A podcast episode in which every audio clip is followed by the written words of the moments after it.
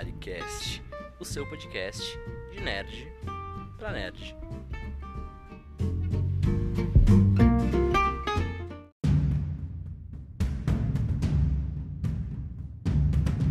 Hello there, sejam muito bem-vindos ao terceiro episódio do The Paricast. Uh, estou aqui com o Renan, meu colega de sempre aí de, de podcast. Fala aí, Renan. Pelos poderes do Prisma Lunar, aqui é o Renan e como vocês estão? Porque eu só queria dizer que o Buck está certo em todo momento. Pois é, pois é, exatamente. O Buck tá sempre certo, né? Não, não tem muito como como questionar isso, apesar de que né, temos alguns colegas aí que não gostam tanto do Buck, temos alguns colegas, inclusive, que não gostam tanto do Capitão América, principalmente por causa do Guerra Civil. Uhum. Mas, né, como diria o próprio Stan Lee, né, ele mesmo já disse isso em várias entrevistas, se o Capitão América se posiciona de um lado, com certeza eu estarei do lado dele, porque ele, tipo, sem sombra de dúvidas, ele sempre está certo. Então, se o próprio Stanley já disse isso, quem somos nós para questionar, né?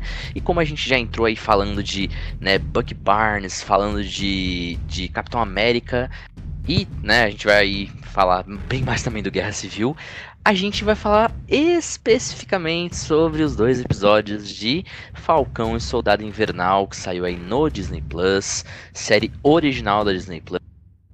Us, né, que saiu logo em seguida de WandaVision e também dá continuidade aos eventos que é, ocorreram logo em seguida de Endgame, né, o Vingadores Ultimato. Uhum. Uh, a gente vê aí dois personagens ainda encarando as consequências do que aconteceram tanto no Guerra Civil quanto no Ultimato, né, porque eu acho que tanto os dois, os dois primeiros episódios eles lidam bastante sobre os dois acontecimentos, eles mencionam as coisas que aconteceram em Guerra Civil e também mencionam as coisas do Ultimato, né? Então, eles dão um panorama bem geral, assim, não é uma série que faz muito resumo, mas dá um panorama bem, bem, bem legal. E como primeiro tópico desse episódio, aí, focado somente nesses dois primeiros episódios, a gente vai falar as nossas primeiras impressões.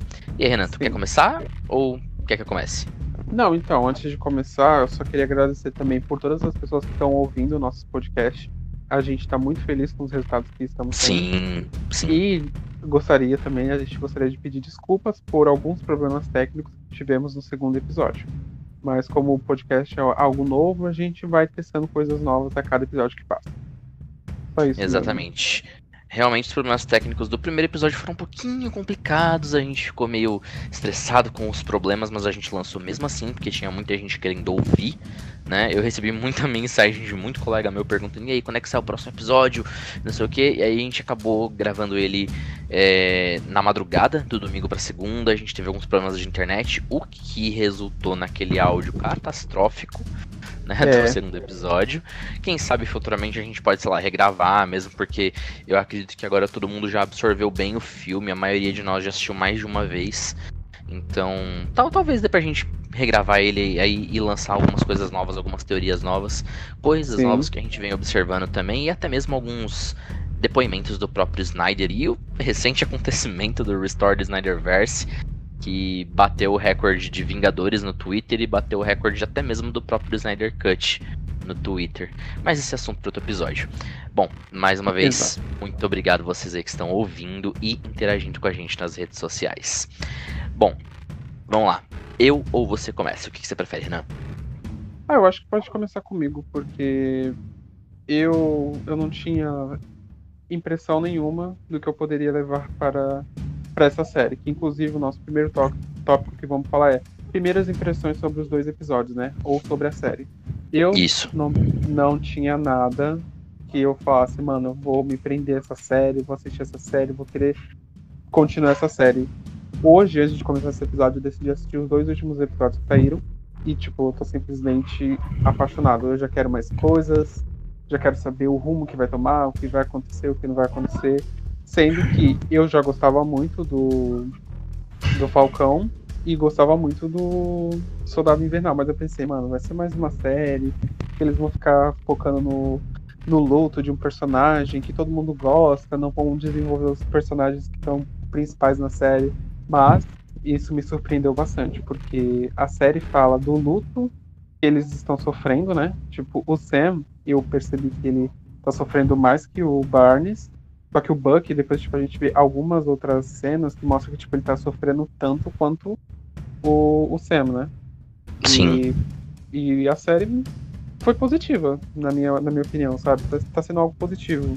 Ainda pra mim que não gosto de ficar esperando episódios de séries, eu vou começar agora a assistir toda sexta novamente, né? Igual fazer com WandaVision. Mas eu tô me surpreendendo positivamente. Certo, certo. Isso nos dois episódios como um, como um todo, né? Você se refere, né? Isso, é, é que eu assisti os dois episódios, né? Tipo, eu não assisti semana passada e não Você assisti agora essa juntos? sexta que saiu. Eu assisti agora, tipo, antes de começar o podcast. É diferente do que foi a WandaVision, né? Que lançaram dois episódios logo no início. Mas eu assisti os dois e pra mim os dois, tipo, foram o contexto de.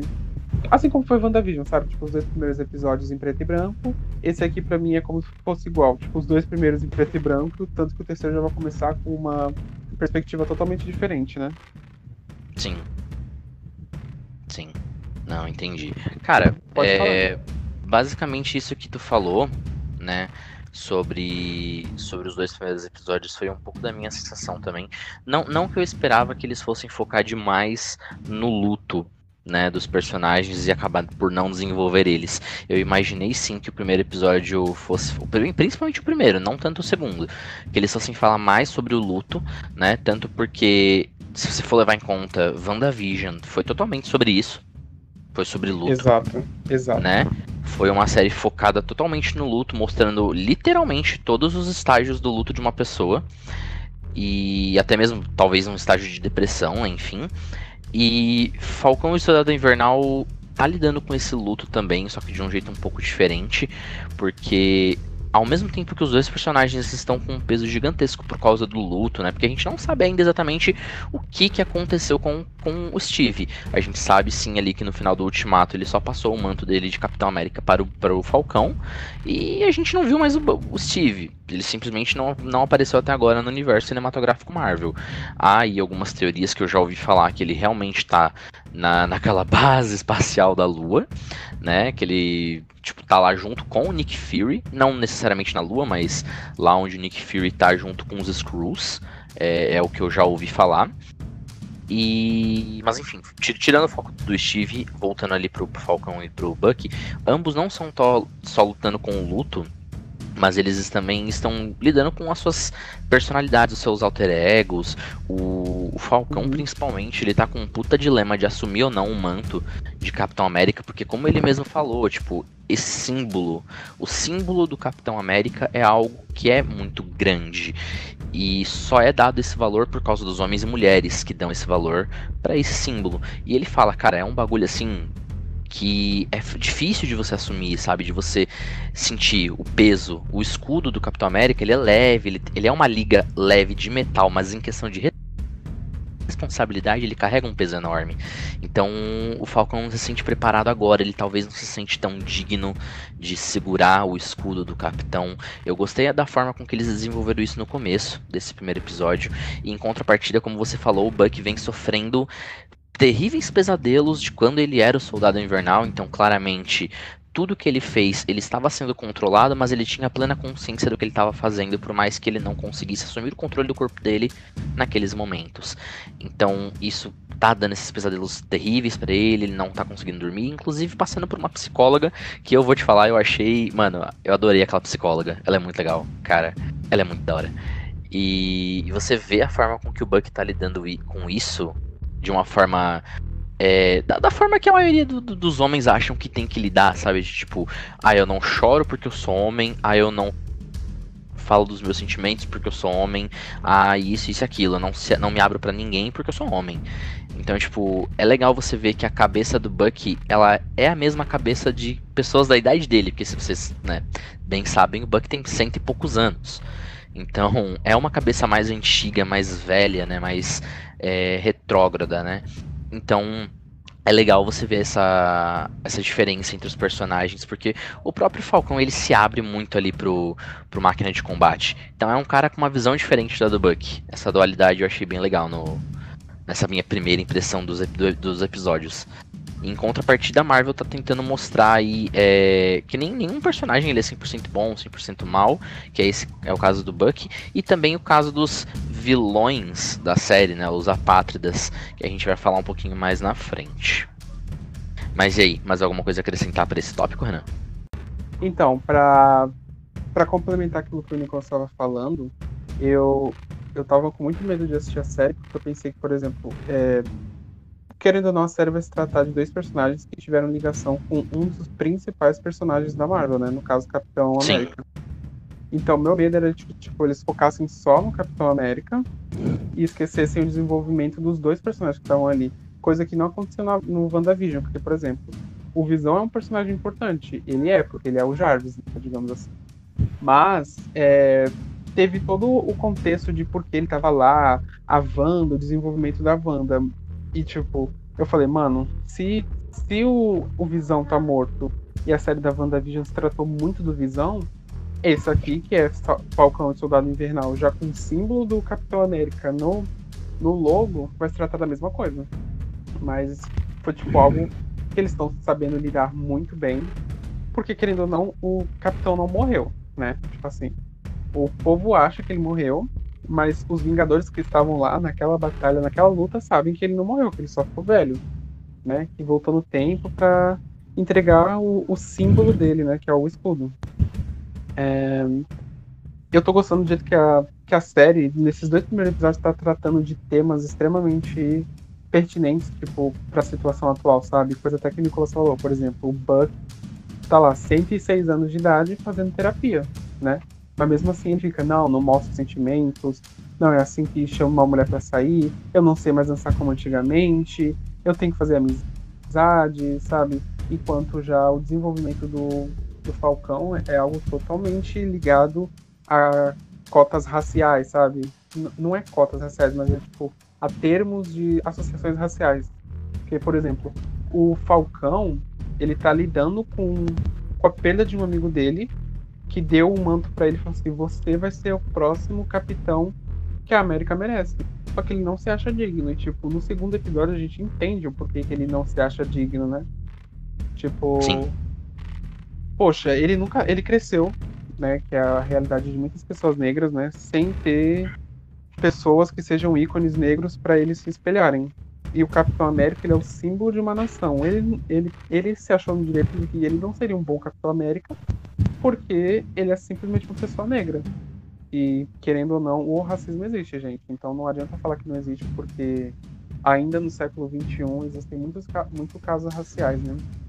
É, é, engraçado que isso mesmo que você falou, tipo, não, não há como negar que não existe. No segundo episódio mostra Exatamente. literalmente isso. A cena que é, eu achei perfeita a forma com que eles fizeram a cena, porque, mano, a cara até do próprio Bucky. Nossa, a, a, a reação do Bucky em relação a essa cena de ver o, o, o Falcon. O Sam. É, o Sam sofrendo, tipo, um, um racismo claro até o Buck ficou puto, tá ligado? Eu achei muito boa essa cena. Então, essa cena é tão impactante que, por exemplo, assim, eles vão atrás de um cara que era para ser o ícone do, do, do. do Sam, né? Acaba que, tipo, por causa de diversas coisas, ele não apareceu num bairro totalmente negro sofrendo racismo por policiais que são autoridades brancas. E você vê que, tipo assim, eu entendo porque as pessoas que são negras e estão naquele bairro não fizeram nada. Porque, por exemplo. Elas já estão acostumadas. Negro, exatamente, tipo, é, é quando você é negro, por exemplo, ou você vai ajudar o amigo, você vai ser preso junto com o amigo por um argumento que não é seu, ou simplesmente você não faz nada porque você já tá acostumado com aquela realidade que te, te deram, sabe?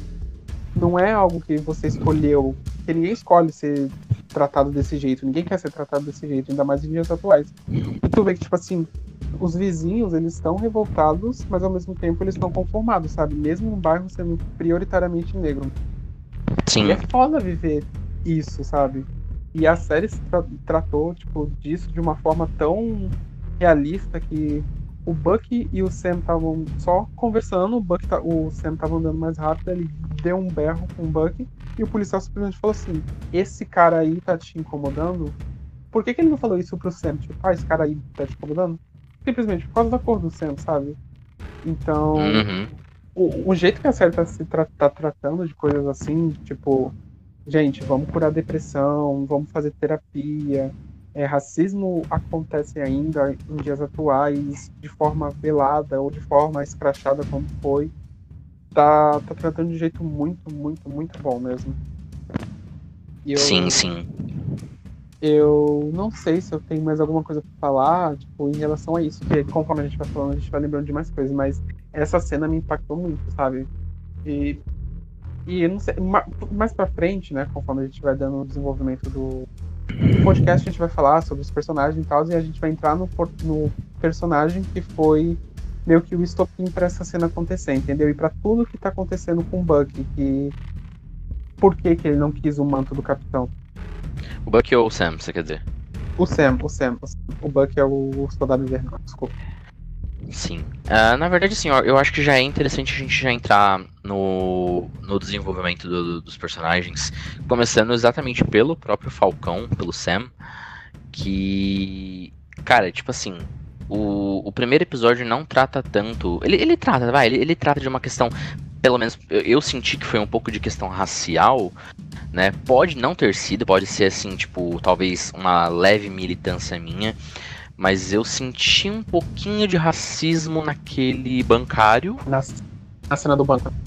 É, na cena do banco, eu senti um pouquinho de racismo ali do bancário, porque, tipo, ele ele já não ia, assim, tipo, se fosse só a irmã do, do Falcão ali, do Sam, ele não ia liberar de forma alguma, tudo bem que ele acaba não liberando, mas ele não ia nem Uhum. escutar, eu acho que ele nem ia escutar o diálogo dela, do porquê, mesmo porque, como ela mesma falou, que ela já tentou outras vezes, ela já Diversas passou por isso vezes. outras vezes, é, ela já passou por isso outras vezes e ninguém quer ajudar. E, e, tipo, você vê como as pessoas só dão importância, e aí é, é muito triste isso. Elas só dão importância pra uma pessoa negra quando ela tá num cargo alto, cara. Que é o caso do, do próprio Sam, Sam ali. Tipo, o cara fala, ah, eu te conheço de algum lugar, não sei o quê. Aí o Sam fez uma brincadeirinha com as asinhas, aí o cara, claro, você é o Falcão, não sei o quê. E ele começou a tirar foto, o Falcão. Virou uma celebridade ali naquele momento, sabe? Pois e, é. e só por isso, só por isso, sabe? Então, foi pincelado isso no primeiro episódio, e aí no segundo já tem essa, essa cena aí que, né, é, é, tipo impactante, como você mesmo falou, mas antes já veio, já veio vindo, né, algumas é, pinceladas, não pinceladas, mas algumas dicas de que o segundo episódio ia falar muito mais sobre racismo, que é o caso da cena do Estrela Negra, na hora que apareceu o personagem do Estrela Negra, que é aquele colega, aquele. O. Eu esqueci o nome dele, do personagem. É, Mas é o, esqueci é o, é o ajudante do John. Do. Do John. Sim, do novo. Do novo Walker, Capitão América. Isso. Do novo Capitão América. Personagem chato do caralho. Mas. O o Estrela Negra aparece ele fala, ah, meu nome é Estrela Negra. Aí na hora, na hora eu vi a cara do, do, do Sam, ele falou, Estrela Negra? Sério? E aí, tipo, ele olhou, ele deu aquela revirada de olho, assim, tipo, porra, você não precisa colocar negro ou negra no seu nome de herói, tá ligado? Tipo, exato, que inclusive essa cena vem logo em seguida de uma cena que o, uhum, o do garotinho. Falcão vai falar. Isso, que o- Falcão vai falar com, com esse cara, né? Que eles vão, que o Buck fala que ele existe. Aí o cara fala assim, nossa, você é o Falcão Negro. Aí ele, não, sou Falcão. Ele, não, eu tenho certeza que você é o Falcão Negro. Ele, quem te disse isso, garoto? Aí ele falou assim, meu pai. Ele, ah, então se eu sou o Falcão Negro, você é o garotinho negro? Aí o menino que tá do lado meio que, tipo, concorda, assim, com, com, com o Sam, né? Porque é exatamente Uhum. isso, por exemplo. Não precisa dar um adjetivo negro pra uma pessoa negra. Não precisa dar um adjetivo branco pra uma pessoa branca. Tipo assim. Que inclusive. É, não, desculpa cortar, é bem rápido. Inclusive, indiretamente, o próprio Sam fez um negócio meio desconfortável, que foi chamar o, o Buck de Pantera Branca. Isso, isso. Então, que foi justamente uma alfinetada diretamente pra toda essa questão racial, sabe? Porque, por exemplo, Uhum. poxa, por que que o. Como que é o nome do Pantera? O T'Challa tem que colocar que ele é o Pantera Negra, mas você só se chamar de Pantera ou de Lobo, o povo vai aceitar você, entendeu? Tipo assim, Uhum. esse episódio veio levando todas essas questões. E é daí que eu falo, tipo assim, o desenvolvimento do Falcão, né, do Sam Wilson, como personagem na série, eu tenho certeza que vai levar todo por um caminho racial, né? Porque todo mundo tem problema, mas o, os problemas que uma pessoa americana e negra leva são bem piores, sabe?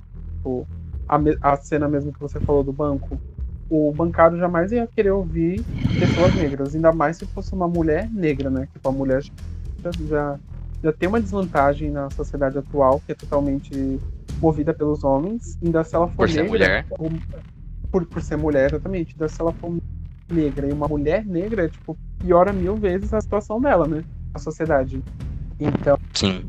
Eu acho que o desenvolvimento do Sam vai levar por esse lado. E é justamente isso que, eu, como eu estava comentando lá, ele não quis ser o novo Capitão América. Porque para ele a América não é a América sendo visualizada por uma pessoa branca, uma pessoa negra, sabe? Todo mundo sempre que pensa assim, ah, o típico garoto americano, a típica garota americana, pensa no quê? Uma pessoa branca, loira, dos olhos azuis, né? Então, Uhum. o capitão dá o manto dele, tipo, o manto de uma nação para ele, e ele não aceitar é justa, é tipo altamente assim, aceitável, sabe? Tanto que é isso uns pontos que o Buck não entende. Por que, que você não aceitou o, o se o se o Steve achou que você tá errado, se o Steve acha que tá errado essa esse julgamento que ele fez sobre você ser o novo Capitão América, então ele errou sobre mim também, sabe?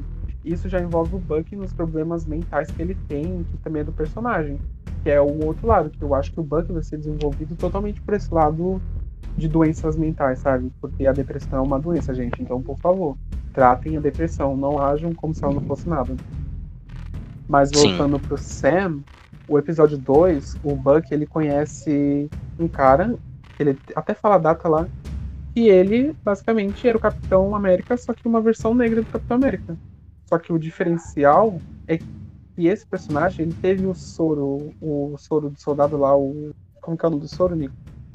Soro do super soldado. Basicamente ah, é isso. É, então ele teve o soro do super soldado colocado nele primeiro, para ele servir como um cobaia, como testes, para eles colocarem depois uma pessoa tipicamente branca para representar a América, entendeu? Hum, Aí ele, não, eles... só, só só corrigindo rapidinho. Na verdade, pelo menos, inclusive na série, tanto nos quadrinhos, eu tava até conversando isso ontem com o Dian, na real não foi isso. O soro primeiro foi aplicado no Steve. E depois eles tentaram hum. replicar hum. várias vezes e não conseguiram. Inclusive o Isaiah Bradley, que é esse personagem que a gente tá falando agora, ele serviu como cobaia isso. para futuros testes com fórmulas parecidas para tentar fazer o, recriar o soro do super soldado que havia dado certo. Tanto que o Isaiah Bradley foi, foi posto com o soro do super soldado especificamente para enfrentar o Buck, que era o maior inimigo na época que ele tinha já se tornado soldado invernal. Uh, por isso que inclusive ele sofreu experiências muito duras. Ele até menciona que ele sofreu coisas piores do que a Hydra poderia fazer com Sim. ele. E, o, pelo menos nos quadrinhos, não sei se eles vão desenvolver isso mais na série, o Isaiah Bradley é o único so, um dos únicos sobreviventes a esse, essa segunda aplicação soro. do soro do super soldado. É, então, Nico, eu, eu falei desse jeito que eu falei porque eu achei que na série deu a entender de que ele foi colocado antes do capitão, entendeu? Uhum. Mas acho então, que foi um entendimento só meu. Então, mas é, é não, não sei, isso. é que assim, tipo, e é aquilo também que eu falei com o dia ontem, a série não deixa muito claro. Tipo, Entendeu? ela dá a entender uma coisa, mas ela também fala outra e deixa tudo muito em aberto. É que nos quadrinhos foi essa esse segmento. O, o Steve veio primeiro, depois veio o Isaiah, mas na série não realmente não, não dá para ter uma certeza absoluta. É, entendeu? Por isso que eu achei que ele tivesse vindo antes, porque até o, o Buck fala, tipo, ah, o Steve não sabia dele. E é aí que é, entra a revolta do Sam, sabe? Porque, porra, tem um cara aqui com o soro do soldado. Poderia ser um herói que eu gostaria de ser um dia. E simplesmente o governo fez de tudo para que ele não aparecesse. Que ele estivesse só em missões secundárias, que provavelmente eles poderiam dar os créditos depois pro Steve, entendeu? Tipo assim, uhum. ah, conseguiram. Conseguiram. Ele foi mandado para matar o soldado invernal. Ele não matou, mas ele quebrou todo o braço do soldado invernal, como ele mesmo disse. Depois eles iam lá na mídia.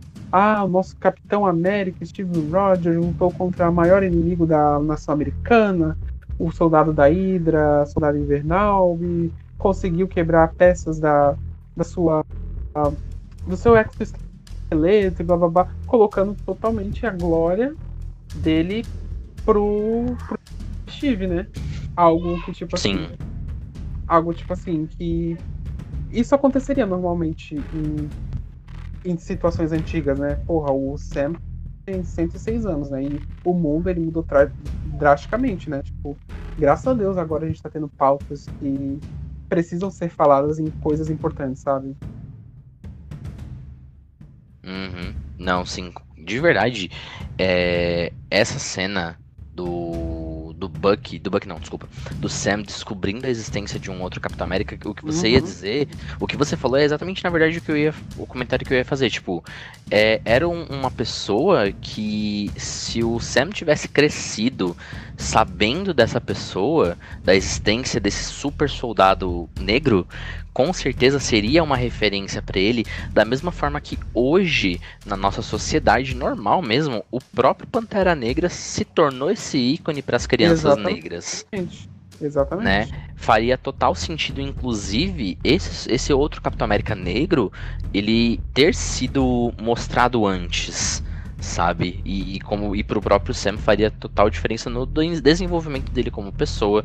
Não que ele se tornasse uma pessoa diferente, não, porque eu acho que os valores dele são praticamente os mesmos do capitão. Por isso que o Steve escolheu ele. O Steve mesmo não escolheu o, o, Sam por causa da cor. Ele escolheu por causa dos ideais que ele sabe que o Sam vai seguir e defender. Então, tipo, é, é a mesma coisa. A cor pouco importa. Mas seria para uma criança seria uma, uma representatividade, uma visão, importante. algo muito importante. Algo muito importante. Como símbolo, como valor, não tem importância alguma. Mas para uma criança ver aquilo e se identificar, se espelhar, sabe, sonhar em ser algo daquele patamar, cara, eu acho que é, é indispensável você pensar numa e coisa assim, dessa, sabe? E assim, Nico, se a gente for para pensar também, a gente sabe que existem negros nos Estados Unidos, assim como existem negros em todos os lugares do mundo, né, gente? Mas Sim. eu li há muito tempo atrás, então essa, essa coisa que eu vou falar já mudou há muito tempo, né? Uma porcentagem de que os negros nos Estados Unidos eram 4% apenas da população. E mesmo assim, se Não, você for eu, nos é... Estados Unidos.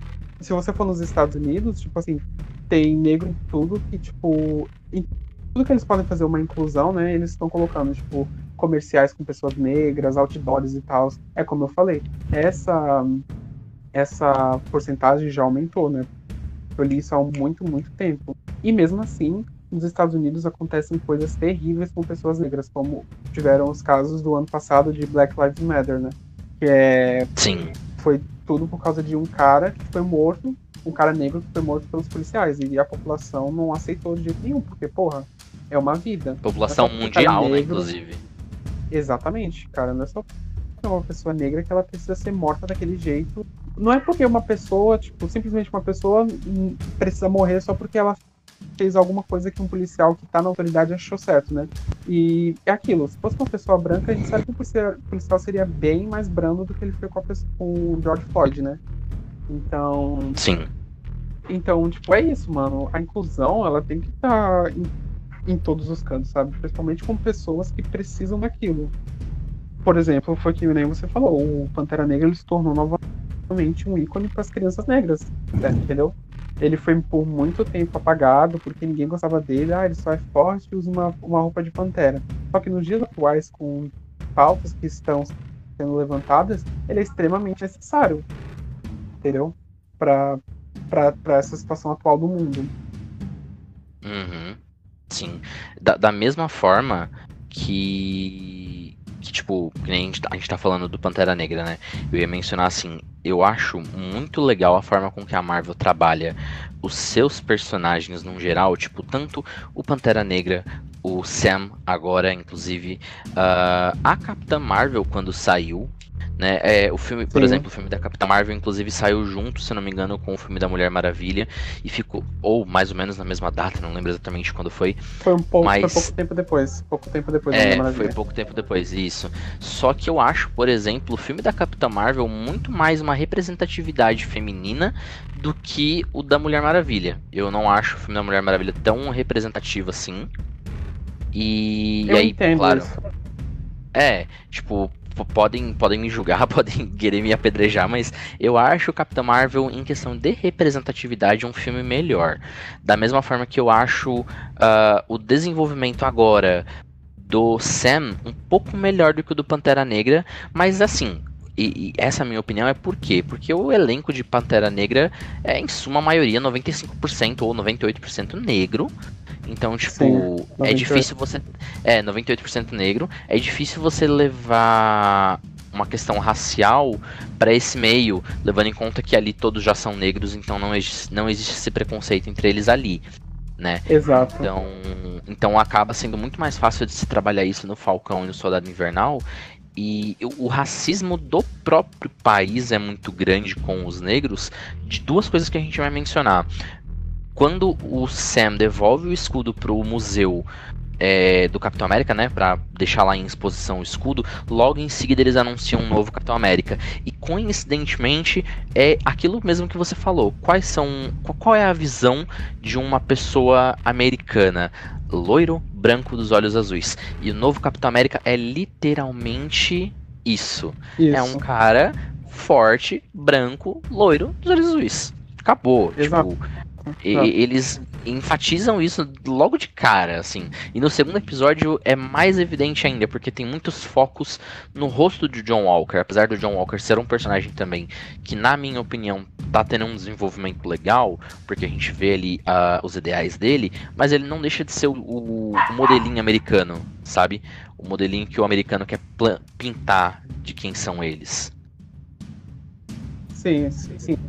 Sim, Inclusive, Nico, só. Eu vou citar um comentário, né? Do que tu tava falando. Eu entendo justamente, tipo assim, você falar, ah, o filme da Mulher Maravilha não foi algo tão militante, tão, tipo, representatividade feminina. Por quê? Porque a personagem da Mulher Maravilha já é algo muito bem consolidada. Então, por exemplo, ela sempre passou, "Vo- somos mulheres, amazonas, a gente pode ser o que a gente quiser, somos fortes se quisermos, somos fracas se quisermos, somos mulheres, podemos fazer tudo que quiser. Já a Capitã Marvel, eles tiveram que colocar isso porque é uma nova fase da Marvel, entendeu? Tipo assim, a Uhum. Marvel veio pegando vários contextos só com personagens homens, né? Tanto que uma das coisas que o povo mais reclamava da Marvel era uma das melhores personagens, a única do personagem dos filmes Vingadores que é uma mulher é a Viúva Negra. E ela só apareceu como coadjuvante nos filmes do, do, do Homem de Ferro.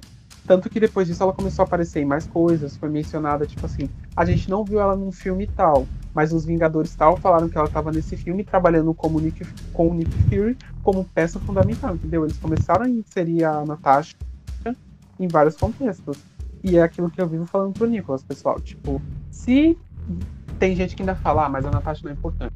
Se a Natasha não fosse tão importante, graças a ela não existiria o ultimato. Porque ela teve que se sacrificar para eles conseguirem a joia da, da alma para poder voltar no tempo. Então, tipo, ela foi a principal peça da, daquilo tudo que aconteceu, né? E eu acho que eu perdi o fio da meada, né? Eu precisava fazer esses comentários. Mas é exatamente o que o Nicolas falou. Por exemplo, poxa, eles perderam a oportunidade de pegar o, o Sam e falar: não, Sam, a gente quer um novo herói, um, um novo personagem aqui para representar a América. Por que, que você não faz isso? A gente pegou aqui, fez um, uma burocracia de você entregar o, o escudo do capitão, mas você pode ser o nosso herói, o herói que a gente quer passar para América. Não, eles simplesmente não falaram nada pro Sam. Alguns dias depois foram lá e trouxeram o, o John como Capitão América, entendeu? Então, tipo, é algo que eles vão desenvolver muito. Tanto que o, o, o Sam, eu sinto que ele tá com raiva justamente do governo por causa de por ter feito isso, enquanto a questão do Buck de estar com raiva é porque, porra, não era pra ter entregado, sabe? Não era pra ter novo Capitão América que não fosse Steve, sabe? Enquanto a do Sam, cara, Eles poderiam fazer alguma coisa comigo, eu sou importante também, e simplesmente me esqueceram, sabe? Tanto que aquele cara que é a máquina de combate, que é o amigo do, do, do Tony, qual que é o nome dele? Rhodes. O Rhodes, eu acho que tipo, ele já sentia isso, porque quando ele falou, o Sam tava fazendo o discurso dele, que não queria ser capitão, o Rhodes meio que tipo balança a cabeça, sabe? Quando ele fala que vai entregar aquilo para ser um símbolo, né? Aquilo no caso é. do escudo para ser um símbolo, é que, o Rhodes ele fica é que, é que tipo assim, eu acho, eu acho que tipo o Rhodes ele realmente ficou revoltado também, tipo ele não não digo revoltado, mas ele discordou né? Sim. Ele discordou da atitude do Sam de, de, entregar o escudo, porém eu acho que o Rhodes, mais do que ninguém, ele não julgou em momento, tipo, julgar mesmo, Nenhum. em momento algum, o Sam. O, o, Sam, porque ele entende. É a mesma coisa, Entendi, tipo, o, o, Rhodes é uma máquina de combate, mas em momento algum ele quer seguir os passos do Tony, tá ligado? Ele não quer assumir o manto de Homem de Ferro.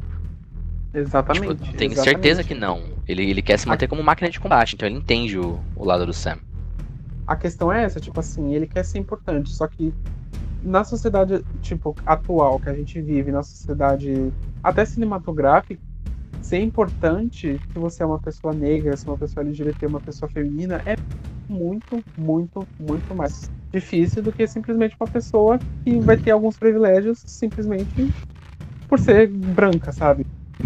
Então eu, eu, eu entendo que o Rhodes ele entendeu perfeitamente o lado do, do Sam justamente por ele viver isso, sabe? Tipo assim, existe o, o, o, o Homem de Ferro, só que ele não é o Homem de Ferro. Ele é o máquina de combate, sabe?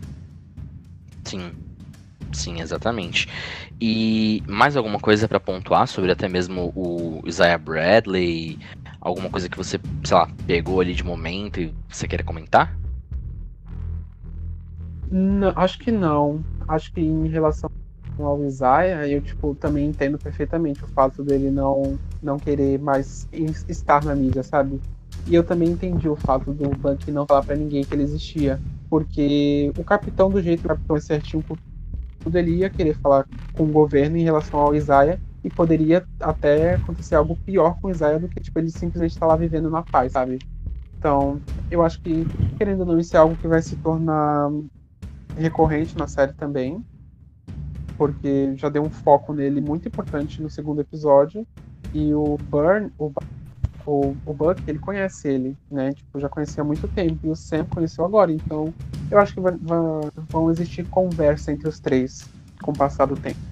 Pro desenvolvimento uhum. do Sam, Entendi. É, eu, eu, eu acho que assim, talvez é, seja importante ter esse personagem para o desenvolvimento do Sam, mas eu digo mais, eu acho que não só para o desenvolvimento do Sam, coisa que pouquíssima gente pegou nesse momento do, do, do episódio, uhum. é que ele, o Buck, tanto o Buck quanto o Sam, eles são atendidos por um garoto na porta, que é o Jeremiah Sim. Bradley, que é o neto Sim. do Isaiah Bradley. E todo mundo sabe que o Jeremiah é o líder dos Novos Vingadores, ele é o patriota, né? Ele é um dos Sim. membros fundadores dos Novos Vingadores. Ele junto com o, o Wiccan, o Celery, o Kling. Uh, quem, quem mais? O, o, Renan, que agora eu, eu esqueci. Tem mais pessoas, tem... no per, personagens no, nos Novos a Vingadores. Kate Bish, a Kate Bishop tem um. Isso. Tem um namoradinho da Kate Bishop, que inclusive é Alien. E tem a Miss América, que é uma personagem latina, americana, negra e lésbica que inclusive vai ser apresentada, se eu não me engano, no, no universo cinematográfico Marvel. Se eu não. É, não é ela que é a América Chaves, é? É, é. É a América Acho Chaves, é ela vai ser. Ela, se eu não me engano, eu ouvi falar que a América Chaves vai estar tá no Doutor Estranho no Multiverso da Loucura. Que o Doutor Estranho vai juntar uma super equipe formada pelo Barão Mordo, né? Que ia se tornar o vilão nesse segundo filme, mas acabou por ficar, acho que, por um terceiro filme, junto com a Viúva Negra, que também a, a Elizabeth Olsen está confirmada no elenco, para proteger a América Chaves, por algum Menino, motivo. que Viúva Negra? Feiticeira ah, Escarlate. É, Feiticeira Escarlate, perdão. E junto com a Feiticeira Escarlate para defender a América Chaves de alguma coisa. Isso foi uma, um, um rumor aí que tá rolando na internet, inclusive. Então, e... é que a América, a América ela tem bastante poder, né? Tipo, ela é forte, tem. É como se ela tivesse um, soro, um super soro, do, o soro do super soldado, né? Só que eu não lembro uhum. se ela foi injetada com aquilo ou se ela nasceu desse jeito. Acho que ela nasceu desse jeito, entendeu? Então até faz sentido eles quererem proteger ela por algum motivo especial, sabe? Uhum. Entendi. Sim. Então, é, eu mencionei isso porque, tipo, aparece, né, o, Jeremiah Bradley, que vai ser o Patriota, né? Ele recebe também o poder do soro do super soldado da mesma forma que o. Não da mesma forma, porque ele recebe de uma transfusão de sangue do avô dele, né? Uh, por causa de um acidente que acontece. Nos quadrinhos ele já tem poder, porque ele toma uma pílula, um remédio, um negócio muito louco que deixa ele anabolizado, bombadão, fortão. Só que ele entra na frente dos tiros que teoricamente deveriam matar o Capitão América e ele precisa dessa transfusão de sangue, e aí o avô dele faz essa transfusão, enfim. Eu acho que esse personagem pode ser desenvolvido até o final da série, não com foco nele, mas talvez dando um leve desenvolvimento e inclusive fazer exatamente aquilo que a gente falou. Pro Jeremiah, ele vai ter dois grandes símbolos de heroísmo, que é o próprio avô, que para ele com certeza é um herói, porque ele sabe tudo que o avô dele passou. E agora o, o Falcão, né? O, o, o, Sam assumindo finalmente o manto de Capitão América, que eu acho que até o final da série ele vai de fato assumir o manto. E aí vão ser, teoricamente, ah. dois super-heróis negros para servir de exemplo para ele. Com certeza, ainda mais porque o Buck quer que eles roubem o, o escudo, né? É, então, é. O, mano, o Buck, o Buck é, é maravilhoso. Esse, Absolutamente esse é... ninguém. O Buck, vamos roubar o escudo. É, é, nossa, o Buck é maravilhoso. Os diálogos do Buck, as caras que o Sebastian Stan faz. Mano, naquela hora que o, o John Walker joga o escudo num dos apátridas e o escudo uhum. volta e o, e o Buck segura o escudo. Ele olha assim pro John e ele deixa o John pegar o escudo. Ele, nossa, dá uma revirada de olho que é tão engraçada, mano. Nossa, é, é, é sensacional. E agora sim, tipo, continuando o, o tópico, já que a gente mencionou o Buck, Vamos falar do desenvolvimento do Buck, né? Que também é tão importante quanto aí o desenvolvimento do próprio Sam. Enquanto o Sam fala de racismo, né, o, o núcleo do Sam fala de um racismo na sociedade americana, o Buck vai vir para falar de depressão, né, cara? Que também é outro assunto importantíssimo Sim. na sociedade, tanto na, na cinematografia como na sociedade como um todo que a gente vive hoje, né? Que muitos Sim. dizem, ah, para de palhaçada, de brincadeirinha, de drama, né? Uh, a gente vê o. Como eu falei lá no começo do episódio, a gente vê o Buck sendo atormentado por pesadelos, cara. Tipo, você passar por tortura, ser controlado mentalmente. Não é um negócio fácil, não é uma barra fácil, tá ligado? De se aguentar. E eu dizia isso em relação ao Capitão América, eu acho que é, é justo mencionar isso em relação ao Buck também, que não deve ser fácil você ser uma pessoa fora do seu tempo. Sabe, tipo, tudo que você tinha você deixou para trás. Todos os amigos que Sim. você tinha se foram. Você não, você não tem ninguém.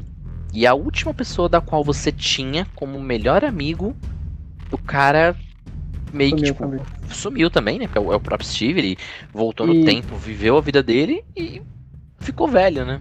E aquilo, Nico, por exemplo, são duas, duas visões de fatos que aconteceram. Porque, por exemplo, o capitão ele teve que lidar com essas memórias e ainda assim, tipo, foram memórias de coisas boas que atormentavam ele, entendeu?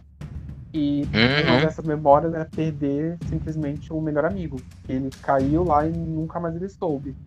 Já o Buck é tipo ter que viver, sobreviver com essas memórias ainda de coisas ruins, pessoas que ele matou, pessoas que ele torturou, maltratou e etc. E agora tendo o mesmo contraste de que e quando ele tá livre disso, ele perdeu também o melhor amigo, entendeu? Sim, sim, exatamente. É, é muito curioso você ver isso, porque até na. Até mesmo na fotografia do filme, do, do, do da série, da você série. consegue perceber como que o Buck tá nessa depressão. Porque, tipo, nos momentos em que ele tá sozinho, é, o, a, a série faz questão de enfatizar que ele está triste, que ele está sozinho. As cenas que ele está na casa dele, tanto quando ele acorda do pesadelo, quanto na hora que ele está vendo o novo Capitão América Capitão sendo anunciado, América. isso. A gente consegue ver que ele está num quarto meio azulado, um tom azulado, um azul escuro, para enfatizar essa depressão. E na cena que ele tá conversando com a psicóloga, ele tá no meio de um monte de árvores. Tipo, na, na, na parte de trás tem um papel de parede uhum. de árvore. E ele tá no meio do negócio, no meio do sofá. Literalmente, mais uma vez, focando no isolamento que ele tem. Sabe? Tipo, no bloqueio e, mental e, que ele tem. E até um fato interessante, porque, por exemplo, eu assisti algumas séries da Marvel e eles sempre fazem isso, né? Por exemplo, o, eles colocam tons para cada tipo de personagem. E a gente vê isso muito forte naquele naquela série dos Defensores, né? Que são quatro personagens totalmente diferentes. Cada um, uhum. digamos assim, tem sua cor, mas ainda assim, baseado na sua cor, eles conseguem dar, tipo, ver, mostrar a personalidade deles. Eu lembro muito pela, pela Jessica Jones, né? Que é uma personagem que eu adoro. Na série, a cor dela é roxa, todo mundo sabe, roxo, rosa e tal. Só que na série eles colocaram, tipo, muito roxo sempre quando ela tinha é, é, vultos, né, lá do, do Homem Púrpura maltratando ela, a série focava tipo num roxo com tons azuis. Quando ela tava feliz com a irmã dela, focava num roxo com tons mais rosas. Então, tipo, eles estão fazendo a mesma coisa com o Barnes aqui, sabe? Tipo, eles, já colocaram que tipo, a cor dele vai ser azul por causa da depressão, porque tem até um termo nos Estados Unidos que fala que a depressão eles mencionam como a cor blue, né? Então, tipo, ele fala, ah, você tá tão blue hoje, tão triste hoje, tão sad hoje. Inclusive, é algo, alguma coisa. É, isso é uma coisa mencionada pela Marina em The Diamonds, né? Em um dos álbuns dela. Aí eles fazem exatamente isso com, com o Bucky, por exemplo. Ele tá triste, triste, triste, o que tá acontecendo? Tendo os vultos, vendo o novo Capitão América. Aí começa, tipo, aquele tom azul, cinza, é, barulho de chuva, ele relembrando trovões, e isso é algo muito, muito, muito bonito de se ver na série. Outra cena, além dessas duas que eu mencionei, é, dessas três, né? Que eu mencionei dele no, no quarto dele e a outra cena dele na psicóloga, é no primeiro episódio mesmo já mostra ele andando naquele corredor que ele vai falar com um dos colegas dele, o Yuri, que, foi, que é pai de, um do, de uma das vítimas, né? Que ele assassinou como soldado invernal. Nesse corredor, o tom de azul do corredor é azulado também. Sim. Porque é mais Sim. um momento do qual ele tá pensativo num bagulho que ele fez.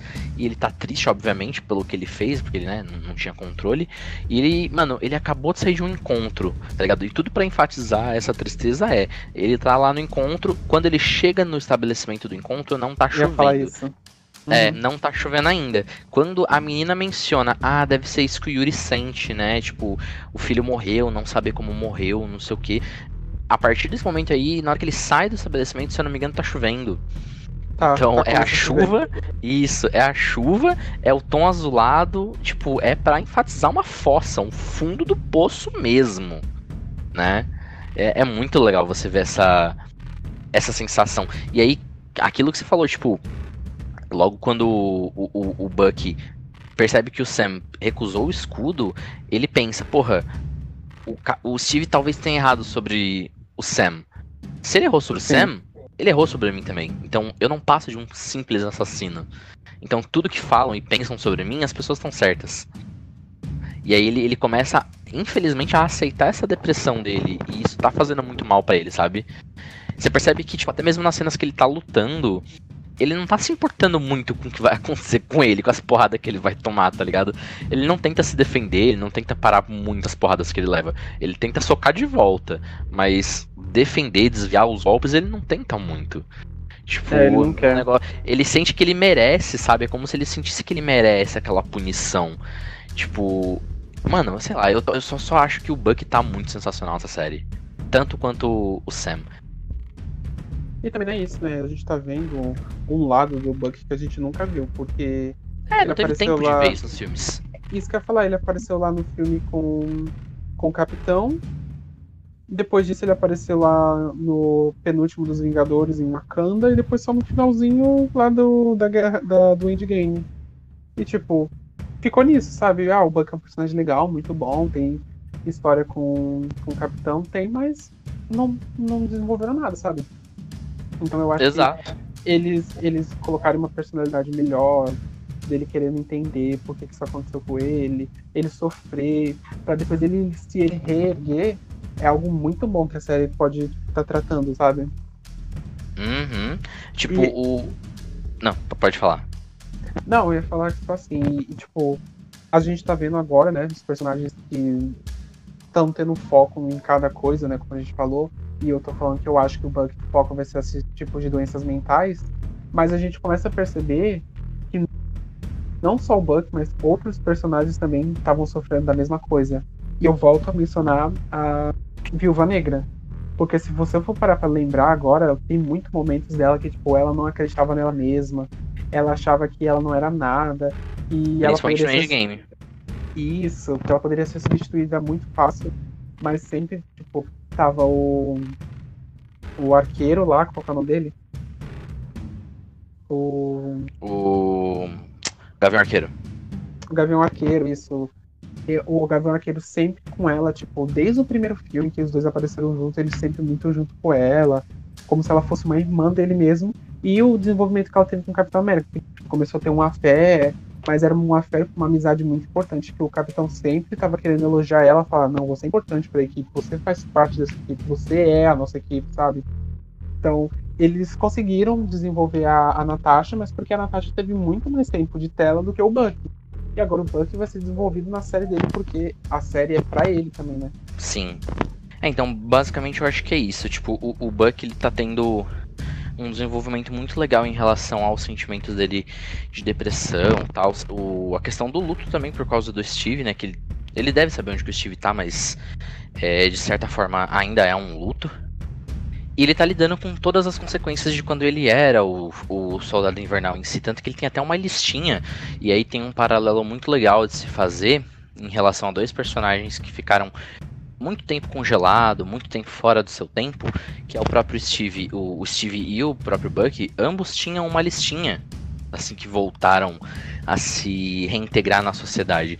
Só que o Steve tinha uma listinha de coisas para assistir, né, de coisas que ele foi perdendo, tinha Star Wars, Senhor dos Anéis na lista. E o Bucky tem a mesma lista, só que de coisas que ele precisa consertar de certa forma, sabe? E, Uhum. e é, e é engraçado que tipo, o próprio Buck fala bastante de liberdade, que é um termo. É um termo não, é um, é um, é um tema, né? Que é discutido muito nos filmes do Capitão América, principalmente no segundo, quando eles falam ali da. Do, do, do Capitão América, né? O Soldado Invernal, que o. A Shield tá planejando botar armas apontadas pra terra para garantir a segurança, porém em troca da liberdade. O Buck ele fala, a, mu- a mulher fala pro Buck, né? Você é livre. Aí ele tá, mas livre pra fazer o quê? Porque eu tô passando por um teste, te- teste não, tô passando por um, um aconselhamento psicológico, né? Ele tá passando por psicólogo e ao mesmo tempo ele tá realmente cumprindo coisas que o governo quer que ele cumpra e mais uma vez o governo quer encobrir que as ações estão sendo realizadas pelo soldado invernal. Então, tipo, ele Exato. faz as coisas e não leva crédito por nada do que ele tá fazendo. Ele tá fazendo como se a sociedade acha, tipo, você tem a obrigação de fazer isso. Mas todo mundo tá se esquecendo. Hum. Isso é um negócio que eu quero falar depois que tu terminar, né? Ah, tá. Não, eu só ia mencionar assim que inclusive eles estão esquecendo das coisas que o Buck fez durante os eventos de, Capitão de, de Capitão não, não, de Vingadores. Vingadores, é isso, Vingadores Guerra Infinita e de Vingadores Ultimato. E, tipo assim, o cara não tava avulso, o cara não tava só descansando a bunda. Ele tava lutando contra os exércitos do Thanos em prol do mundo, sabe? Tipo, pra defender o mundo. Então, tipo, ele não é qualquer um, cara. Tipo, ele não tava lá não fazendo nada, sabe? Eu acho muito, muito, muito, muito hipócrita. Então, sei lá, eu o governo ele- eles estão dando um papel de, de vilania pro governo na série e isso é muito legal também. E aí você, É. você vê todo esse dilema do, do Buck. É, então, a, a gente já meio que tá levando pro, pro, pro próximo tópico, mas antes de terminar esse do Buck, é justamente isso que o Nicolas falou.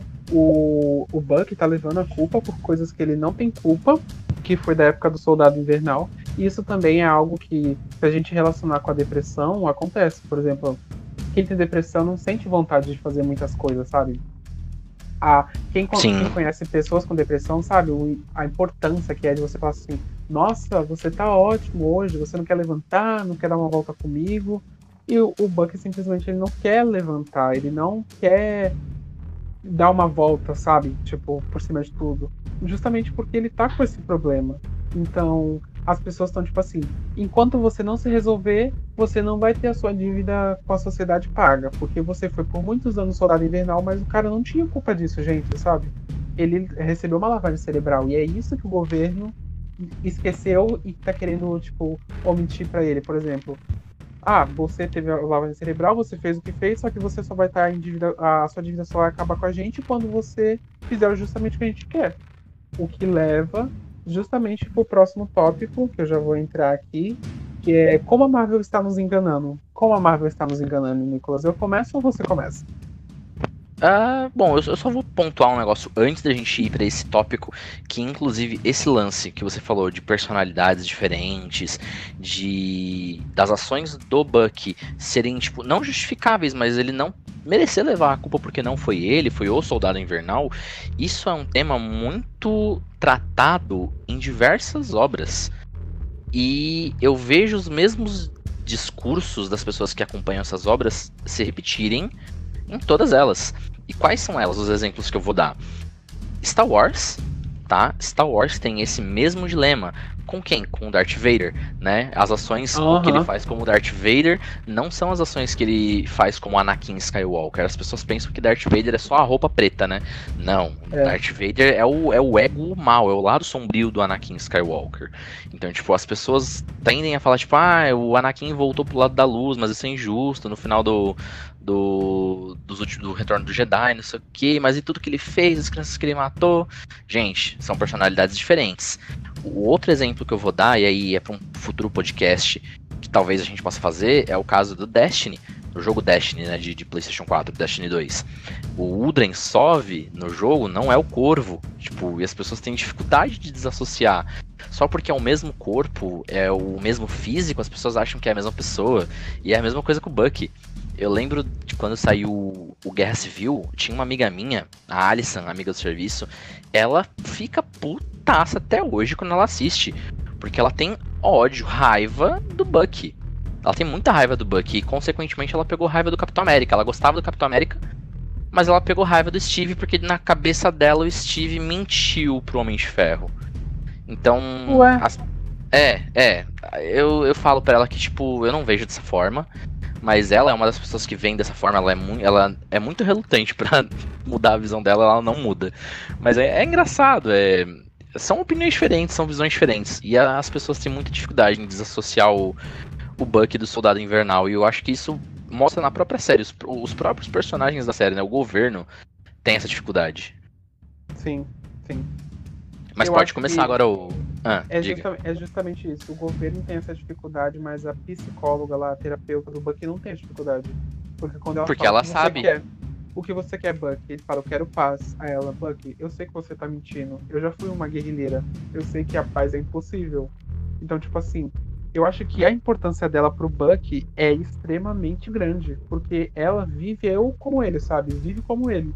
Não literalmente uhum. o fato de ter, tipo, uma lavagem cerebral, mas ela entende perfeitamente que o que ele quer não é o que ele vai conseguir no momento, entendeu?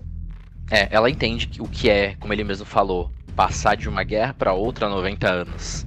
Aham, uhum, tipo, tanto que ela, ela tipo, sabe ela, ela tá lá brincando com o Buck, tipo, tá, Buck, mas o que você quer? Eu vou anotar, hein? Ó, eu, eu tô pegando a, a caderneta. É, a canetinha, ó, ó, ó.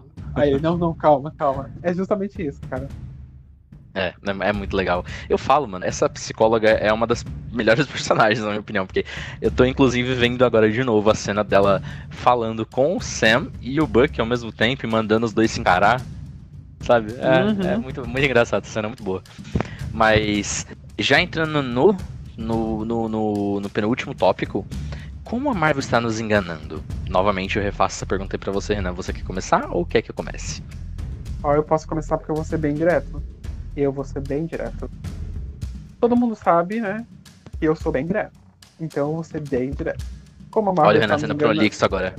É, exatamente. Eu, eu querendo auxiliar o público. Calma aí, gente. Que uma hora vai vir, porque eu sou bem direto. Mas. Eu tenho certeza que os inimigos são o novo Capitão América e aquele amiguinho dele. Comandados pelo governo, porque, né, eles. Só pelo fato deles falarem lá assim: ah, a gente não sabia da, da, dessa organização. A gente viu por causa do, do Falcão Vermelho lá. Aí eu fiquei, mano, mano, olha esse governo, velho. Olha esse governo. E tipo assim, Uhum. esse cara que tá. O John, né? Esse cara que tá como Capitão América pra mim, ele não me desceu. Tipo assim, eu acho que eles estão mentindo tudo em relação a ele, dele ser super inteligente, super forte, porque eles quiseram falar, fazer, fazer o quê? Ah, ele é forte igual o Capitão e o. E o, e o Hulk, inteligente igual o Hulk e o, o, o Stark, entendeu? Então eu acho que tem uma mentira aí. Aí eles querem colocar um amiguinho dele lá pra casa, alguma coisa de merda, talvez. Culpar o amiguinho também. Então, pra mim, a Marvel tá querendo enganar a gente nesse sentido. De que, tipo, os inimigos não são o grupo, digamos assim, terrorista.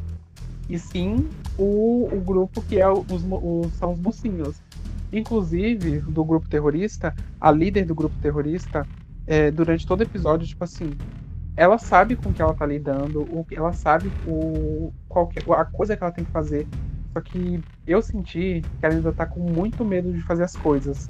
E no final do episódio a gente meio que tem essa confirmação porque ela é ameaçada por alguém. E pra mim é alguém do governo desse novo Capitão América. Então, Único. aí, aí eu tenho um ponto. Eu tenho um ponto. É exatamente isso. É, exatamente isso aí que você falou. Tipo, eu não acho literalmente. De, ah, nesses dois primeiros episódios, nesse começo da, da série, que inclusive, isso a gente esqueceu de mencionar, né? A série vai ter seis episódios no total. É, Nesses Uhum. dois primeiros episódios, eu não senti que os vilões possam ser o, o John Walker e o amigo dele, o Hoskins, né? O. Ah, eu esqueci o primeiro nome dele, só, só lembrei do sobrenome agora. Do Hoskins. Mas eu Tem acho sim que. agora. eu acho tá. que. Eu acho que o governo em si, ou alguma organização governamental, seja responsável pelas coisas que estão acontecendo. E ela, eles serão os próprios vilões. E que Exato. organização governamental é essa? E aí eu vou te falar que a série já mostrou duas vezes em cartazes no próprio, nos próprios episódios. E o próprio John Walker mencionou essa organização, que é a GRC.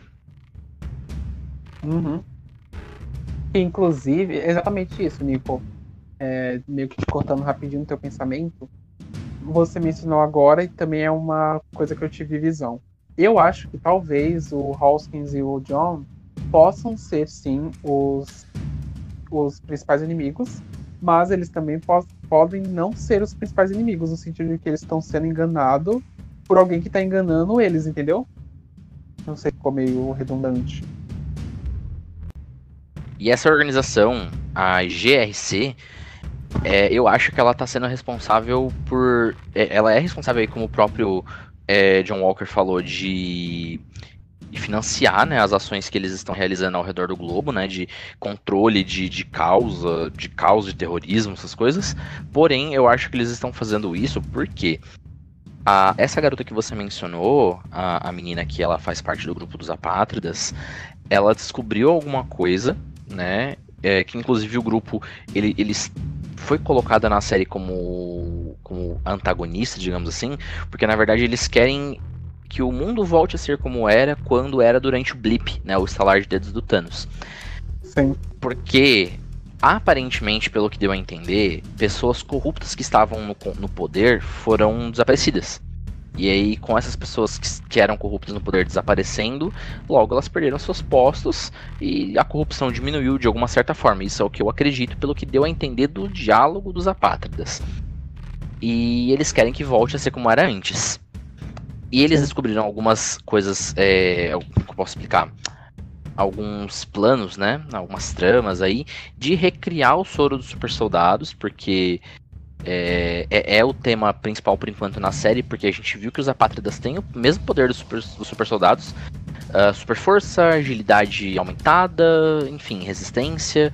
Então eu acho que eles descobriram que eles estão refazendo isso e tentando recriar armas para colocar isso no poder de certos governos.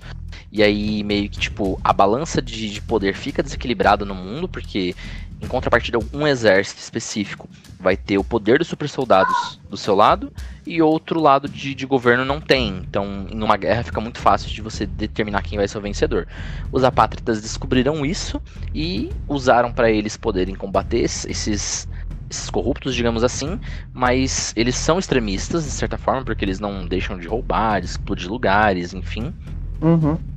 E essa organização GRC tá tentando direcionar o, a visão do mundo, das ações do Capitão América Novo, do John Walker, para outros lugares. Tanto que, tipo, a gente não viu, na, não, não mostrou, pelo menos por enquanto, em nenhum jornal, nada televisionado. Passado, né?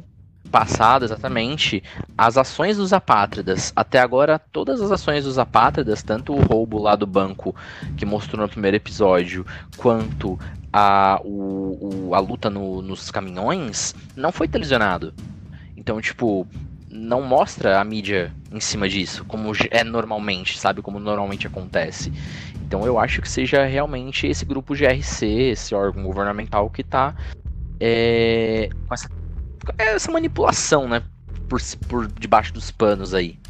Então, Nico, é, então, reformulando tudo que eu pensei, né? Contigo falando desse jeito, eu tenho agora dois pontos, por exemplo. Um hum. é. Esse é. Como que é o nome do grupo? GRC. Esse GRC, eles podem estar, sim, or, é, manipulando de duas formas. Uma, sendo. tendo dois lados, né? Tipo, como a Overwatch e a Blackwatch, digamos assim. Né? Uhum. As, as referências, quem catou, catou. A é. Overwatch, tipo, sendo o lado bom desse grupo que contratou o novo Capitão América e o amiguinho dele. Aí aqui também tem dois pontos. Uma, eles sabem da, das reais funções dessa organização, tanto boa quanto ruim, ou eles não sabem simplesmente. Eles só estão sendo mandados lá para eles e não sabem, que refuta totalmente o que eu falei lá na frente, deles, saber, deles serem os inimigos. E o outro lado, do outro ponto, é tipo, eles serem a Blackwatch, né? Que é o lado ruim da empresa. Aí esse lado ruim, tipo, também tem dois pontos, que é o ponto deles estarem com esse grupo dos super soldados, digamos assim, terroristas, né? E a partir desse momento, esses terroristas descobriram alguma coisa, que é o que tu falou, né? Tipo, que se eles tiverem um soro, eles conseguem manipular melhor uma, uma guerra. E o outro ponto é, ele está organizando os dois, fazendo com que tanto o herói quanto o inimigo lutem, para ele ver, tipo, um lado bom para se agarrar, entendeu? Tipo assim, Sim. Dos, dois, dos dois lados, ele pode estar tá tanto manipulando as pessoas de forma consciente, com que todos sabem o que está acontecendo, quanto pode estar tá manipulando de forma inconsciente de que não, ninguém saiba do, do que está acontecendo. E a minha visão é, eles estão manipulando o lado ruim de um modo que o lado ruim não sabe o que está acontecendo, porque por que, que eles iam mandar uma mensagem ameaçando a líder do, do grupo extremista, né? Quanto eu uhum. acho que sim, eles estão manipulando de forma consciente os bonzinhos, porque os bonzinhos simplesmente falaram: ah, a gente hackeou essa, essa, essa sua. o Falcão Vermelho. Aí logo em seguida o Hoskin já falou assim: quer dizer, é uma coisa do governo, né? Então, tecnicamente não é sua. Tecnicamente. Aí fiquei tipo, mano, tem algo muito errado aqui com esses dois, sabe? Então, esse grupo, ele pode estar agindo dessa forma, Overwatch e Blackwatch. Sim, sim.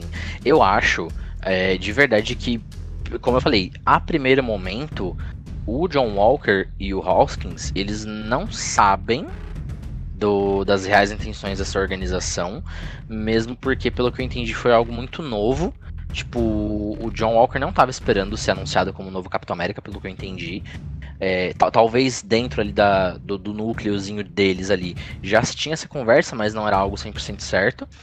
Mas aparentemente foi de última hora. Tipo, puta, vamos anunciar. Pega, pega esse cara aqui e joga ali. Eles fizeram isso. Eles falaram assim: ó, pega alguém que na lista de do exército tem um ótimo desenvolvimento como soldado, tem excelentes números, né, resultados, pega ele e coloca ele como novo Capitão América. E bota ele para testar o escudo, bota ele para treinar, bota ele. E, tipo, isso foi televisionado, inclusive, na entrevista é, dele. Que, é, que inclusive né? aquela cena do escudo achei ridícula. Qual cena do escudo? Dele com o escudo lá, brincando como se não fosse nada. Ai, brinca de Ah, tipo, treinando com o escudo no ah, campo. Ah, eu odiei. O John Walker treinando eu achei, e inclusive não só treinando, se ele tivesse só treinando que nem tipo nos trailers do, da própria série mostrou o Falcão treinando, o Falcão tá treinando, mas não tá, ninguém tá televisionando. O lance de televisionarem o, o John Walker treinando com o escudo realmente foi isso, foi uma uma palhaçada mesmo. Foi um negócio mais de tipo, ó, a gente tá treinando o novo capitão, olha como ele tá saindo, não sei o que. É, é, é, mano, é isso que eu falei, de desfocar a atenção de uma coisa importante que tá acontecendo pra coisa mais fácil de se assimilar, sabe? Tipo, é bonitinho você assimilar uma informação de que teremos um novo super-herói nos protegendo, ao invés de mostrar as reais merda que estão acontecendo no mundo, né? Então, cara, é isso. A vilã dessa série é, é, é, o governo, é esse órgão governamental, não são os apátridas. Claro que eu acho que os apátridas têm ali sua parcela de culpa em algumas ações, porque eles também não têm muito pudor de como eles vão agir. Mas, óbvio, eles não tiveram todo o treinamento que, por exemplo, o Capitão América teve, que o Homem de Ferro teve, que o Thor teve, enfim. Eles não têm a mesma moral. Mas eles podiam se controlar um pouquinho mais para não levar tanto a culpa assim das coisas que estão acontecendo. Mas e também talvez seja né, por causa que a líder deles, eu não sei se a líder deles é a menina, né? E você me corrija se eu estiver errado, mas dá a impressão que é a menina, que é a líder do, do dos apátridas. Talvez é, pela, é. pela idade dela, né? Eu não sei se ela tem esse discernimento das coisas que, que eles estão fazendo. Mas vai ser justificável, eu acredito, as ações dela mais pra frente na série. É, então, Nico, eu acho que a menina, ela não é a líder, mas ela decidiu se tornar líder, entendeu? Porque ela mesma fala assim, uhum. assim ah, a partir de amanhã não tem mais volta. Vocês estão comigo ou não? Tipo, sabe, ela meio que se pôs no, no lugar de líder. Ah, e aí eu paro pra pensar. E se aquela menina se tornar Miss América? Hum, não sei. É que, tipo, eu não conheço muito a personagem. Então, da Miss América, não, é. Isso, eu não sou a melhor pessoa para falar. Mas a personagem que ela é, o nome dela, na verdade, na série, é uma referência a um outro personagem que existe nas HQs, que na verdade é o, é o Apátrida. Tipo, é, é o vilão Apátrida, que ele é um vilão do Capitão América. Uhum. O, nome, o nome desse vilão, que é homem, é masculino, é um personagem masculino, ele foi adaptado para o nome dessa menina. E aí, ah, o tá, Apátrida, tá, ao invés disso, ele foi transformado num grupo. Ao invés de ser uma pessoa ser chamada o Apátrida, eles transformaram no grupo que é os Apátridas. É, então, talvez o desenvolvimento dessa menina ela se torne depois no final a Apátrida, né? Não saberemos. Algo também uhum. que a Marvel uhum. pode estar tá desenvolvendo. Mas okay. eu acho que. Não, a desenvolvendo essa questão dela. Ah, sim, sim. Do grupo dela acabar sobre ela, porque ela se quis se tornar meio que a líder, né? E depois, quando o grupo dela meio que, digamos assim, for terminado, exterminado, acabado, não sei. Talvez ela seja uma sobrevivente e se torne a pessoa pátria, entendeu? Sim. Sim. Mas as minhas é, considerações eu... são essas. Ou em relação eu não a, acho. A Sim, eu só ia na verdade, finalizar, tipo, eu não acho que no final da série eles vão colocar ela como o apátrida, mesmo, ou a apátrida, né, no caso, porque é, é considerado um vilão nos quadrinhos. Eu não sei se esse personagem teve algum tipo de arco dentro dos quadrinhos. Entendeu? Exato. Qual ele... Justamente, justamente pra eles já terem transformado eles num grupo, ele num grupo, né, então... Não sei também. É, sim. Mas eu digo, tipo, eu não acho que eles vão transformar ela num, no apátrida no geral, porque o Apátrida nos quadrinhos pelo menos é vilão, eu não sei se ele teve nenhum arco do qual ele se torna um anti-herói ou herói, enfim. No uhum. caso do John Walker, eu acho mais provável. No caso dela, não. Eu acho que talvez ela nem sobreviva ao final dessa série. Eu acho que vai Sim. acontecer alguma coisa do qual ela precise se sacrificar para fazer com que o Buck e o Sam consigam revelar a, Isso, as algo, ações. Né? Isso. Que, ela, que eles consigam revelar as ações desse, desse, desse órgão governamental né? E o John Walker, por sua vez, eu acredito que ele vai acabar virando, tipo, um anti-herói, né? Um vilão, talvez, no final dessa série, ou na metade ou no final dessa série, mas ao decorrer do universo cinematográfico da Marvel, eu acredito que ele possa se tornar um anti-herói. É, inclusive, falando em vilão e anti-herói, teremos aí, né, o Barão Zimo, né? Não sabemos Sim. qual que vai ser o desenvolvimento dele, o que vai acontecer com ele, se ele vai ter mais ligação, mas tem aí, próximo episódio, né? Que inclusive isso me lembra das nossas expectativas pro, pro próximo episódio. É. Eu acho que a gente vai ter uma relação um pouco estranha, sabe? Tipo, não digo estranha de tipo bizarra. É, não digo de bizarra, tipo, nossa, que relação estranha, não, mas vai, vai ter uma estranheza entre os personagens. principalmente do Buck com o Barão Zemo, porque até o próprio Sam fala, ele falou, você tem certeza que você quer ficar numa sala uhum. desse cara? Sim. Tá ligado? Tipo, é, é, é, bem isso, porque quem não, não sei se todo mundo se lembra, mas o, Barão Zemo é responsável pelos acontecimentos do Capitão América 2, não, 3, Guerra Civil, onde ele controla a mente do Buck ali com algumas frases em russo, se eu não me engano, Sim. Né, do, Por... do livro ali. Por isso que eu ia falar, eu acho que vai ser, tipo, estranho no sentido de bizarro, né? Porque ele tem um poder persuasivo muito, muito grande com o Buck. Sim. É, é porque aquilo, né? Ele, ele conhece as, as falas, ele sabe. Ele conhece o livro, né? Ele conhece a história do Soldado Invernal, as coisas que aconteceram. É. Então, realmente, tipo, vai ser uma, vai ser uma dinâmica interessante, mas ao mesmo tempo bizarra, talvez, né? Com essa estranheza Tanto... dos personagens. Tanto que ele até fala pro, pro Sam, é, eu tenho que falar com ele porque ele sabe mais sobre mim e sobre a Hydra do que alguém, qualquer pessoa que já tenha conversado no mundo, entendeu? Sim, sim. E aí eu, eu quero ver, porque, tipo, eu acho que isso já vai acontecer no próximo episódio. Eles vão pra Madripoor. Uhum. E, e, eu quero entender o que, que tem em Madripoor que eles precisam do Barão Zemo pra, pra saber, pra descobrir, pra investigar, não sei o que. E também especificamente o que, que tem lá. Porque a gente sabe que, pelo menos nos quadrinhos, aquilo que o Dian tinha me falado é, antes da série estrear, que Madripoor é um, é um dos lugares onde o Wolverine fica. Né, por uma, a maior parte da, da, das, das, histórias do Wolverine, acho que solo, né? É, é onde ele mais fica. Então, não acredito, tipo, de verdade que eles vão apresentar algum personagem relacionado ao Wolverine ali, mas talvez tenha algo parecido. Tipo, um lance de alguém super poderoso ali, que a gente não saiba o que, que é, ou alguma coisa, algum, tipo, quem sabe eles possam. É a piração minha, né? Mas trazer um pouco, uma faísca do que pode ser os X-Men no universo cinematográfico Marvel de acordo com alguma experiência da Hydra, é, que, nem ela, que nem ela mesma fez com a Wanda, né? Porque querendo ou não, ok que a Wanda já tinha, né? Pelo que a gente entende no final de WandaVision, a Wanda já tinha ali o, a predisposição a ser mutante, né? Um poderzinho escondido dentro dela, como a própria é, Agatha menciona. Mas quem sabe os X-Men sejam parte dos experimentos do da Hydra ou talvez da Shield, alguma coisa que a gente não saiba. Já que a Shield conseguiu esconder por muito tempo um Capitão América negro, por que não um experimento dos X-Men? Não sei. Fica aí no ar essa minha piração louca essa minha teoria de última hora. Não, então, continuando o que o Nico falou, eu acho que faz sentido, né? Mas se for desse jeito, eu, não, eu, eu, eu vou ficar triste com a Marvel, porque eu quero os mutantes de forma que os mutantes como eles vieram, sabe? Não, não foi nenhum tipo de experiência. Eu quero os mutantes com genes desenvolvendo e acabou. E para terminar meu pensamento, Nico, falar que eu tô gostando muito do, das piadas cômicas que, tipo, a série tá levando em relação aos nerds. Tipo, eles mencionaram os três maiores, né?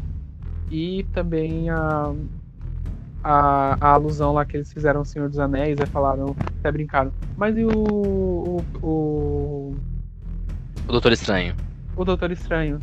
Aí o que ele fala, ele é um feiticeiro. Ele não, ele é um. Ele, ele, é um. Ele é um mago. Ele fala, não, ele é um feiticeiro. Aí o Sam fala, mas feiticeiros são magos sem chapéu.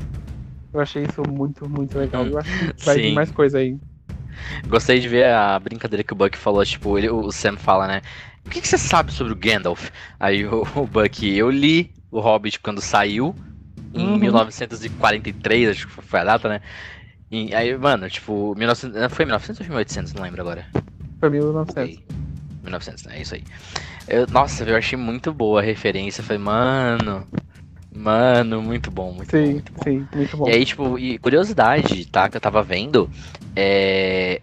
O Buck, pra ele conseguir ter lido o Hobbit naquela época, ele devia ser um fã muito. É, um fã muito fiel de fantasia, porque na época que foi lançado, se eu não me engano, acho que foi lançado apenas 500 cópias no mundo inteiro do, do Hobbit. Então, tipo, para você conseguir uma das 500 cópias do mundo inteiro, você tem que ser muito fã, cara. Você tem que ser muito fã.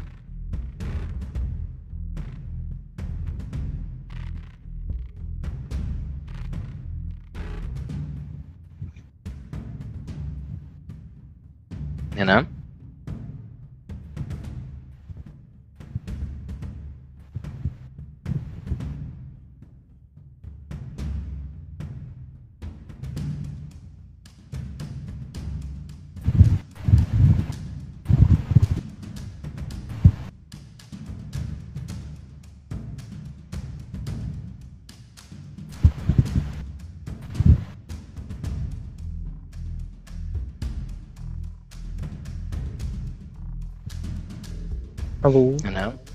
Me ouvindo? Oi. Coincidentemente, todas as vezes que você não tá me ouvindo.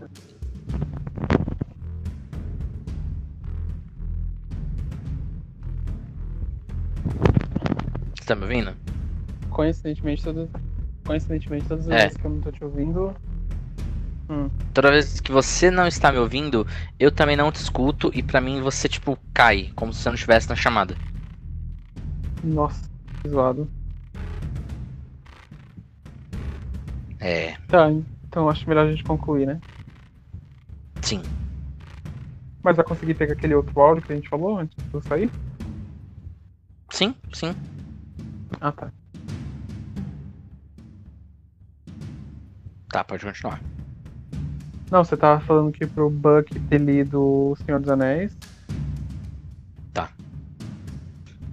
E aí, assim, observação, né? Pra você ver que o, se o Buck conseguiu ler o Hobbit na época que saiu, ele devia ser um fã muito fiel de fantasia, porque, se eu não me engano, foram disponibilizadas apenas 500 cópias do, do Hobbit no mundo inteiro. É, só 500 cópias no mundo inteiro. Então, pra você conseguir ler uma dessas 500 naquela época, cara, ele devia estar, tipo, na filinha Há da, muito da- tempo. há muito tempo pra comprar o livro, cara. Pra ler, porque. Ah, Buck representa todos nós. É maravilhoso. Uhum.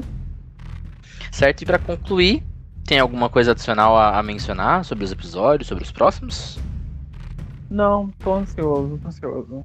Quero ver o que vai acontecer. Agora vou ter que esperar, ficar esperando cada sexta pra assistir. Tudo que eu odeio, mas é isso, né? Fazer o quê? Tudo bem, até aí a gente já tá se acostumando, né? A gente se acostumou com, com WandaVision, por que não se acostumar com Falcão e Soldado Invernal?